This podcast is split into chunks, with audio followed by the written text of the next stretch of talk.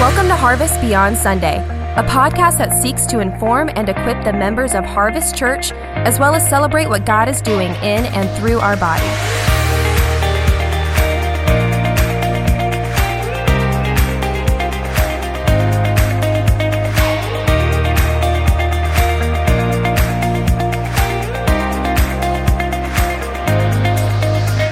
All right, friends, brothers and sisters in Christ at Harvest. Next episode of the Harvest Beyond Sunday podcast.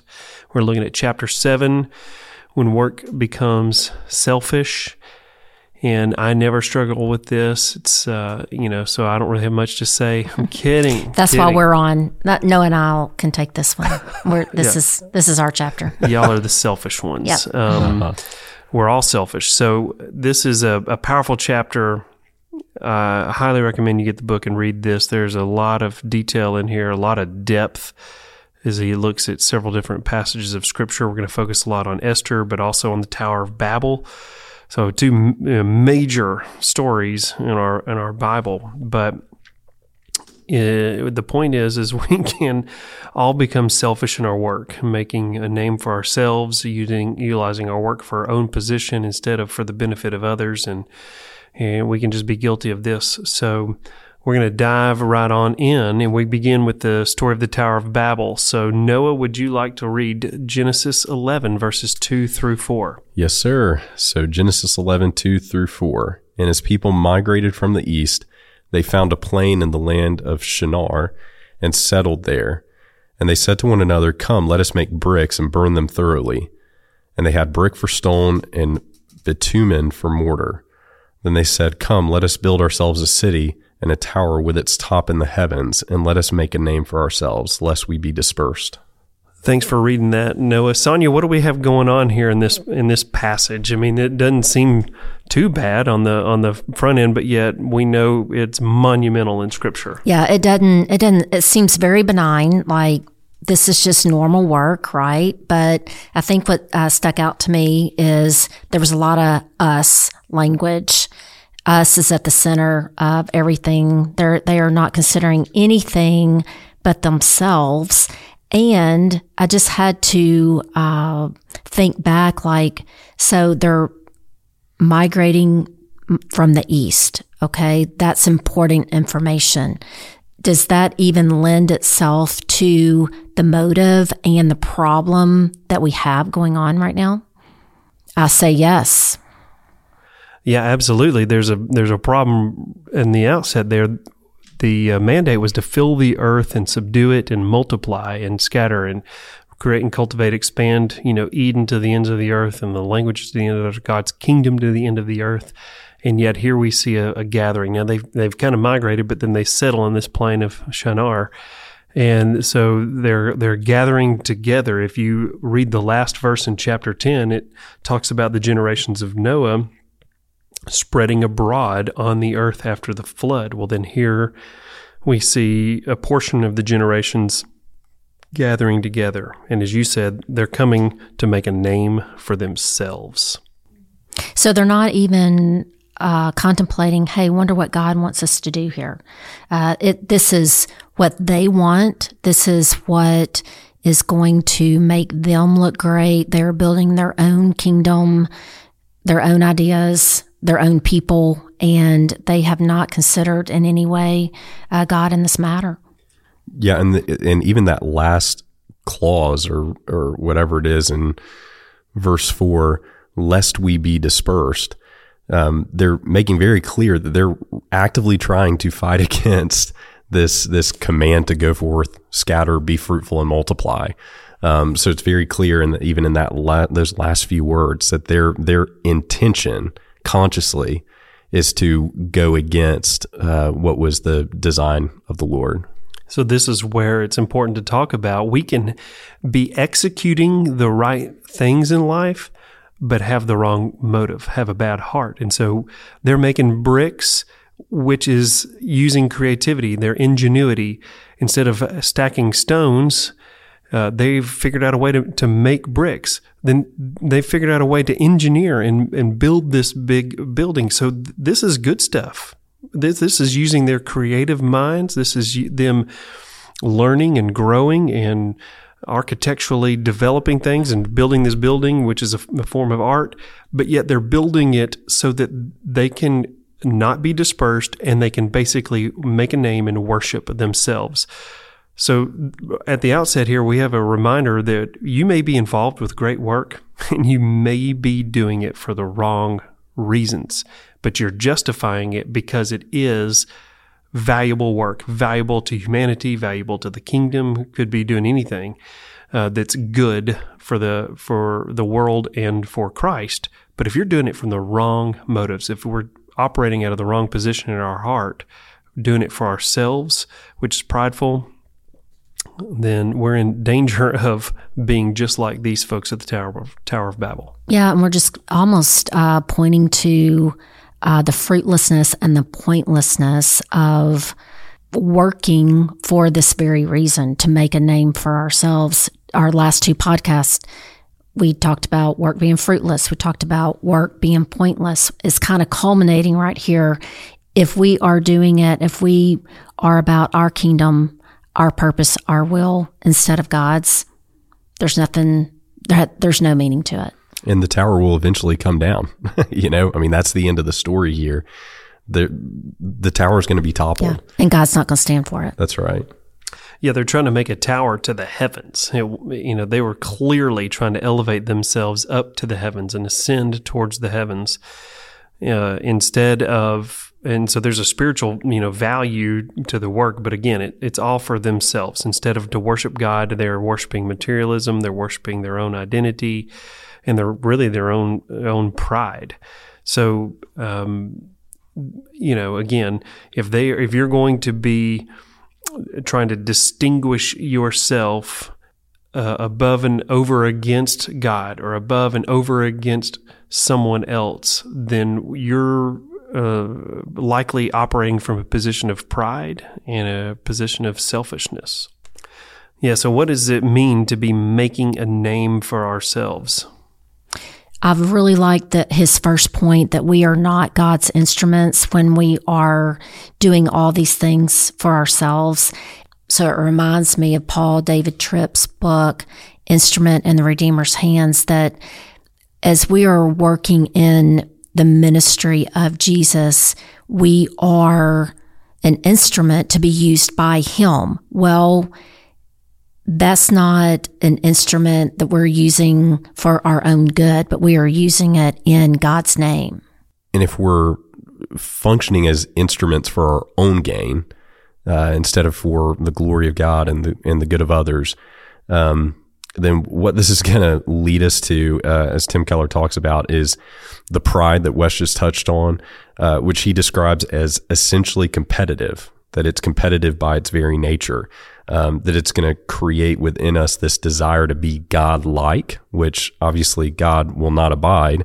Um, and our desire to be God like is going to p- pit us against others um, and make us competitive with others, drive a rift between um, between us and those around us. So, um, you know what what it ultimately results in if we're if we're being an instrument for our own purposes rather than God's own purposes, it's going to lead to dissolution, fragmentation, rather than flourishing, harmony, all of the things that result from living in accordance with God's design and being an instrument of His purposes. Hmm. Let's talk a little bit about these tower reasons bricks instead of stone, which is a good creative use.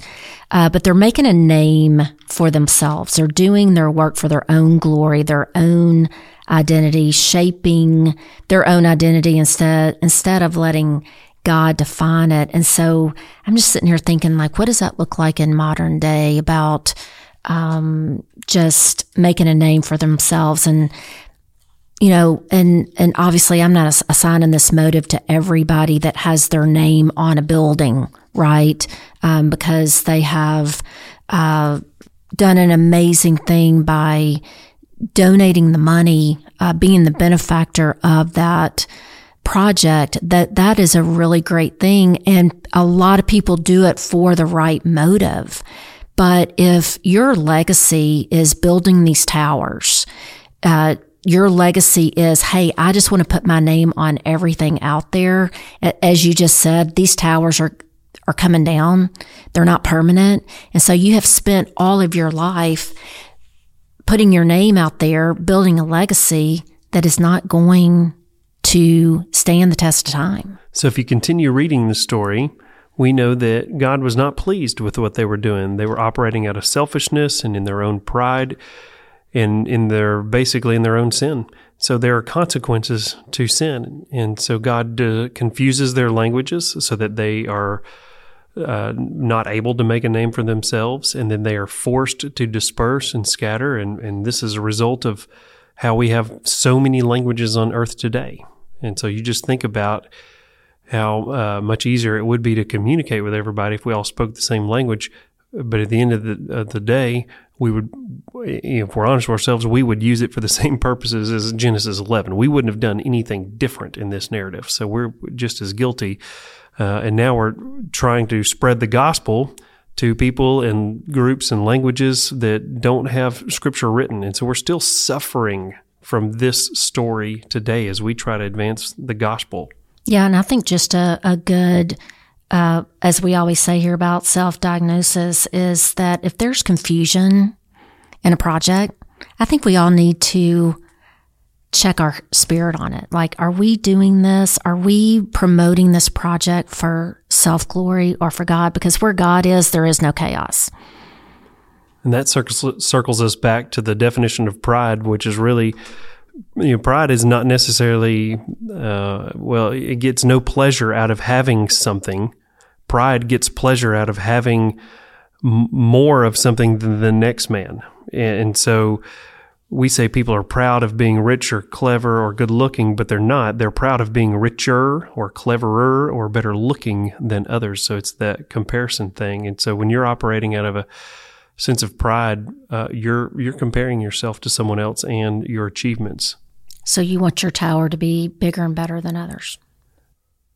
So the book makes a transition here to highlight a story within the Bible where uh, Esther operates in in her work that she's assigned to do for such a time as this in a non-selfish way. So before we dive in, uh, into the implications of that story and how it relates to this podcast of of uh, when work becomes selfish, let's do a little background here. So King, the, the the Jewish community is dispersed and and not living in in the promised land right now, uh, and they are under foreign leadership, King Xerxes. And King Xerxes is not a, a, a, nice man. He's not a godly man. He's a foreign pagan king. And he has a, in chapter one, we learn about his wife, and then his wife displeases him and he, he has her killed.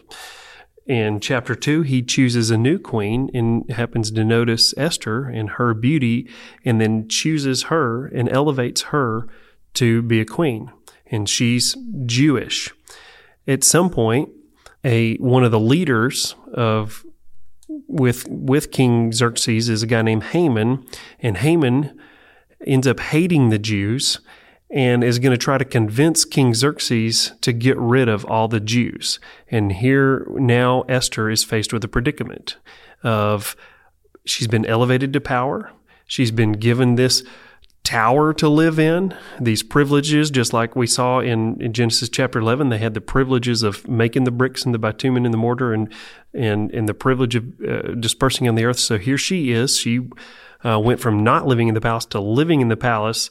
And now she's faced with the predicament do I remain selfish and take care of me? Or do I use my position where I am, ultimately her job, her work now as queen, to serve the kingdom and serve and benefit others. Yeah, that's right. So there's this really pivotal moment in chapter four of the book of Esther, uh, in verse 12, where um, it reads, And they told Mordecai what Esther had said. Then Mordecai told them to reply to Esther, Do not think to yourself that in the king's palace you will escape any more than all the other Jews. For if you keep silent at this time, relief and deliverance will rise for the Jews from another place, but you and your father's house will perish. And who knows whether you have not come to the kingdom for such a time as this. That's the kind of famous verse or line that we hear for such a time as this. So Mordecai essentially saying exactly what Wes you were just talking about. Is Esther going to use her position um, to to intervene on behalf of of the Jewish people to uh, you know essentially lobby the king to to save the lives of her people, or is she going to just kind of sit in, in comfort in the comfort of the royal royal court? Um, enjoying all the pleasures selfishly, only for herself personally, and not with an eye to the interests of, of others. Well, I think what scripture is uh, trying to teach us here, we can even assign allegorically the Holy Spirit to Mordecai, right? Like we all need the Holy Spirit to prompt us to move towards God, towards His plan, towards His will, and not ours. And and so that's what Mordecai did for Esther. That he was essentially acting as the Holy Spirit saying, You're not even going to be able to save yourself. And so, what he's essentially saying is, you need to be about God's work and God's people, not your own. Yeah, I love that you bring the Holy Spirit into this because let's think about so we're not Esther, but Esther's been elevated to a position of power and authority here in the palace. But what does Acts 1 8 tell us? Jesus says, But you will receive power when the Holy Spirit comes upon you, and you will be my witnesses in Jerusalem, Judea, Samaria, and to the ends of the earth. So, if you are uh, have been saved by grace through faith in Christ, He's given us the gift of the Holy Spirit. So, we need to consider ourselves ascended to a position of power, not for our glory, not necessarily for our benefit, uh, well, it is for our benefit because the Holy Spirit seals our salvation, but not for our earthly, you know, benefit and making a name for ourselves. But we are in a position of power where we are His ambassadors. We've talked about this in other episodes, and so uh, we're not in the exact same narrative as Esther, but we are in the same story in that we have the power of being in the king's palace as citizens of heaven, but representing him on earth. And we can enact influence for the benefit of God and for the benefit of others if we choose to not be selfish and keep that power to ourselves. But if we uh, uh, throw out the power of God's word and we walk in the power of the Holy Spirit each and every day, there are opportunities around us to do what Esther did and to not be selfish and make a difference for the kingdom. Where else do we see this? And, you know, we've just seen two stories, okay? Uh, where are some other places that we can see this storyline take place? I mean, Daniel and Joseph are two uh, probably prime examples, and uh, Tim Keller points them out. But I'm um, thinking about Daniel, um, you know, while while in exile, serving faithfully um, letting the, the excellent quality of his work uh, and and his conscientiousness um, just testify to uh, his his God, um, and then Joseph as well in in Egypt, um, being given authority uh, to uh, you know essentially functioning uh, as one of the highest ranking officials in the kingdom and um, and he used that for the benefit of others. Um, so we see both Daniel and Joseph uh, examples of you know men uh, you know functioning in these earthly kingdoms, but wielding the influence, the resources, the authority they have to glorify their Maker um, and also to um, benefit their people. So at the end, uh, all three of these chose to be about God's kingdom and not their own. Yeah, none of them were just uh, super successful individuals. And we see other people like Ezra and Nehemiah fall into this category. And God wants to use ordinary men and women. Uh, either inside the field of ministry or outside of the field of ministry to make a difference and make an impact. And so that's the power of us being in the palace. Now, for Esther and for us too, there's a peril of being in the palace. So Esther is in this precarious position. Okay, she has a choice to make. And on the one hand, yes, I can be obedient to God and I can uh, I can help save my people, even though Mordecai has told her, hey, it doesn't really matter what you do. God's going to redeem his people. But if you want to uh, save yourself and your family and the people here now, you are in the position to do it. But this, so this is a huge risk though, because if she approaches the king, she could lose her job or her life. I mean, and so if she just stays silent, everyone else may die. Eventually she'll die. Uh, but um, there's a huge risk here because if she comes out and, and says this thing to the king, we've already seen him kill one queen for next to nothing. So for Esther, she's going to have to be willing to sacrifice herself for the benefit of God's kingdom and others. We get that same opportunity each and every day. The peril of being in the palace for us is that we're scared and we're unwilling to make a sacrifice uh, and that um, we would rather exalt ourselves and pursue our own pleasures and self interest, and that we've talked about in other episodes, or do we make the sacrifices and do what's right and obey God and keep His commandments and work for the benefit of Him and work for the benefit of others? So, are we going to keep silent and rock along with life and enjoy life's pleasures? Or are we going to take the opportunity that God gives us in these moments in, in living here in exile, right? We, we are living in exile. We're not living in our home. We are in exile. Are we going to just kind of stick our necks out for the lost people around us? I mean, lost people are dead and we have an opportunity to bring them to Christ and, and so that they will be alive in Christ? Are we willing to take the opportunities that God is going to, and He tells us He is going to give us opportunity and He's going to give us the power to do this? Are we going to stick our necks out and go, man, this might really hurt. We might really lose, you know, what everyone else thinks about us for the sake of others coming to know Christ and having eternal life and not be dead. You talk about sticking your neck out. So again, here she's ascended to the palace, and she, uh, you know, a good king, a good queen is one that is cognizant of serving and benefiting the people of the kingdom. And so for you and I, if you've, you know, got great jobs, great influence in your job, and you're surrounded by non-believers and it's what, wherever you are in life in your neighborhood with your family unless you use your clout your credentials and your money in the service to the people outside the palace then the the palace is a kind of a prison. We're not suggesting that heaven is a, is a is a prison but basically you're not extending the kingdom. You're comfortable in your setting of well I'm good. I've got my heavenly card and then you're not really serving those who could be brought into the fold of the kingdom of God. And so we have to continue to so again this is the this is the risk this is the parable peril of being in the palace is that we get comfortable as Christians. So if you're unwilling to risk your place in the palace for your neighbors then you know the palace owns you and so we we just have to continue to check ourselves am I like too comfortable as a Christian or am I really uh, living down here as an ambassador for Christ.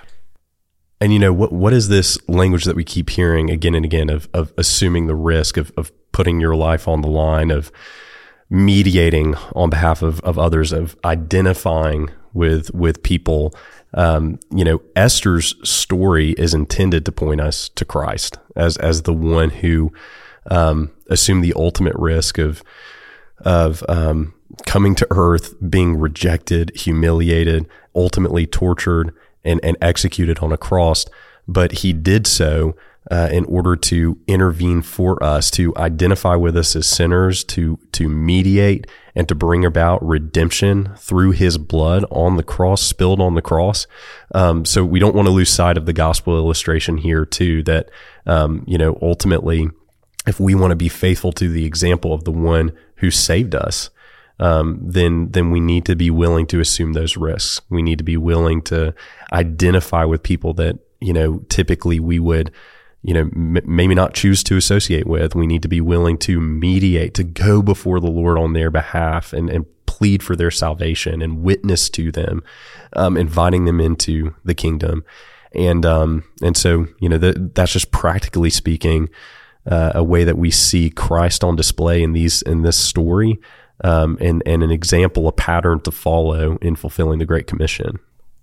Noah, I'm just also going to add to that. Like, I'm just sitting here thinking and, um, seeing that there is a double sided benefit here. Like, there are going to be those that come to know Christ and we praise God for that. That's, that's our mission here on earth is for more to come to Christ, but it also changes us as well. It grows us. We become more like Christ, like what you're talking about. We become like Christ and our character changes. We become sanctified in that we were willing to step out in faith. Our faith grows. Our character changes. And we saw that in Esther. She she wasn't doing anything and now she's fasting for three days. She's going to the king and she is ready to say, Hey, if I perish, I perish, but I'm going to do what God put me here to do. And I think that's where we all have to be living in the palace.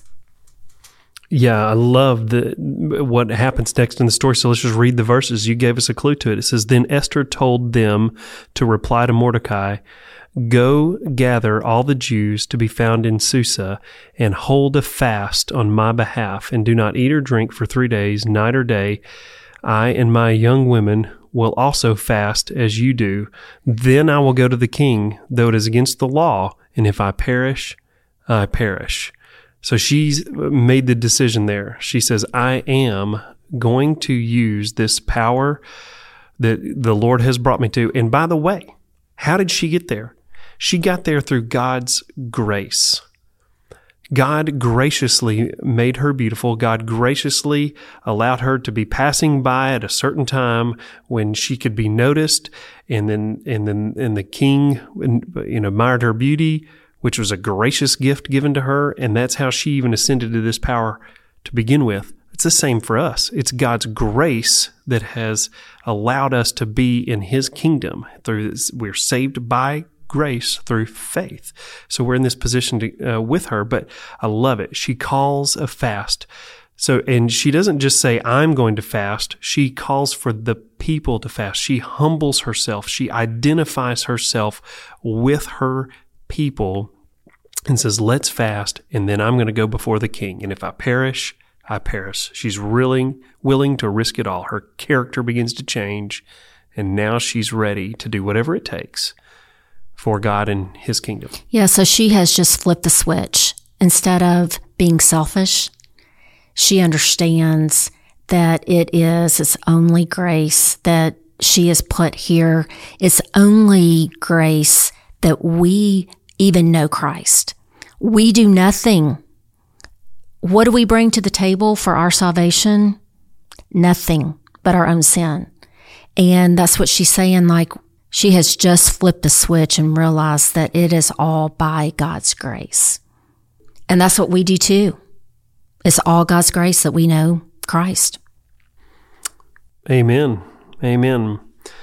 So, what happens? Uh, basically, through a series of events, she is able to gain favor of the king's ear. She exposes the hatred of Haman, and the Jewish people are saved. So, by her willingness to lay down her life for the benefit of others, the people are saved. And that's what you're talking about. That too, uh, that that that point to where now she's uh, uh, conformed more to the image of God, and the and the people are also saved. in this. so there's this double benefit. It's it's counterintuitive, as Ronnie Stevens always says. It's counterintuitive when the more we lay down our life and consider ourselves nothing in order, you know, as Galatians says, that we have been crucified with Christ. It is no longer I live, but Christ who lives in me.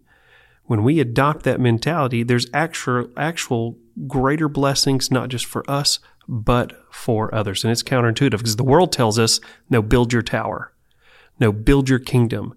Elevate yourself and make sure you are fighting for yourself. Make sure your name is great. Make sure your name gets on the building. Make sure you get the promotion. Make sure you're looking out for you, you, you, you, you. That's what the world preaches. That's what the world celebrates. But not our King Jesus. He lives totally different. And that's not who we should be as the people of God. All about ourselves. All about ourselves. We are about bringing more people into the kingdom. Think about Jesus. He lived in the ultimate palace. And yet he humbled himself. He identified with us and emptied himself of the quality, equality he had with the Father. And he took on our condemnation, made atonement for our sins, and gave us his righteousness. Thereby, we receive God's favor because he mediated for us. We get the option of mediating and interceding, as we've talked about, uh, God's kingdom to others, the ministry of reconciliation, getting to tell them about the peace they can have with God through the forgiveness of their sins with a relationship with Christ. All righty, guys. I, I think that is a great way to, to end it. What are our three takeaways from this episode? For me, I just I, I'm constantly reminded of the sacrifice that Christ made, the sacrifice that Esther made, and the risk that she was both of them were willing to take for the sake of others, uh, for Christ for the sake of my sin, for Esther for the sake of her people, even in the face of worldly pressures and worldly dangers. She was still bold enough, she was still brave enough to pray and ask God first. I think that's an, a key step that before we just are, you know, bold for the kingdom, we need to allow the Holy Spirit to work in our life. We need to pray, but we need to be willing to be bold enough despite what the world thinks, despite what the consequences could be to serve our king. I think what we discussed about the Tower of Babel um, obviously, I, I love the story of Esther, and again, just all the echoes that we see of of, of Christ's own character and um, his you know his initiative on our behalf in in saving sinners. Uh, I just love that, but um, I'm just struck by uh, you know how easy it is to construct those towers in our lives to get confused about what our ultimate purpose is, what the end of our work is. Um, to to make it about us rather than about God and and and His people. And um, I don't know. It's just a great kind of cautionary tale. Not that you want to live in fear about this at all, but you know, to know if I if I am building a tower for my own gain, for my own acclaim, and to feed my pride, um, then what is the end result of that? It, it's a pile of rubble, you know. And um, frankly, that even the act of destroying the tower is an example of God's grace, that He doesn't let us continue to build and to build and to build into the heavens, ultimately never reaching where we desire to reach. That He He levels our towers and He intends to meet us in the rubble, um, to show us that it's only He who can can satisfy us the longings of our soul. And um, so I think that's probably my takeaway. I just I love uh, you know how applicable that that image is in all of our lives. That's good, Sonia. How about you? The gift of the Holy Spirit. Mm, yeah, whoa, she totally outdid us right there. Mm-hmm. I mean, Powerful.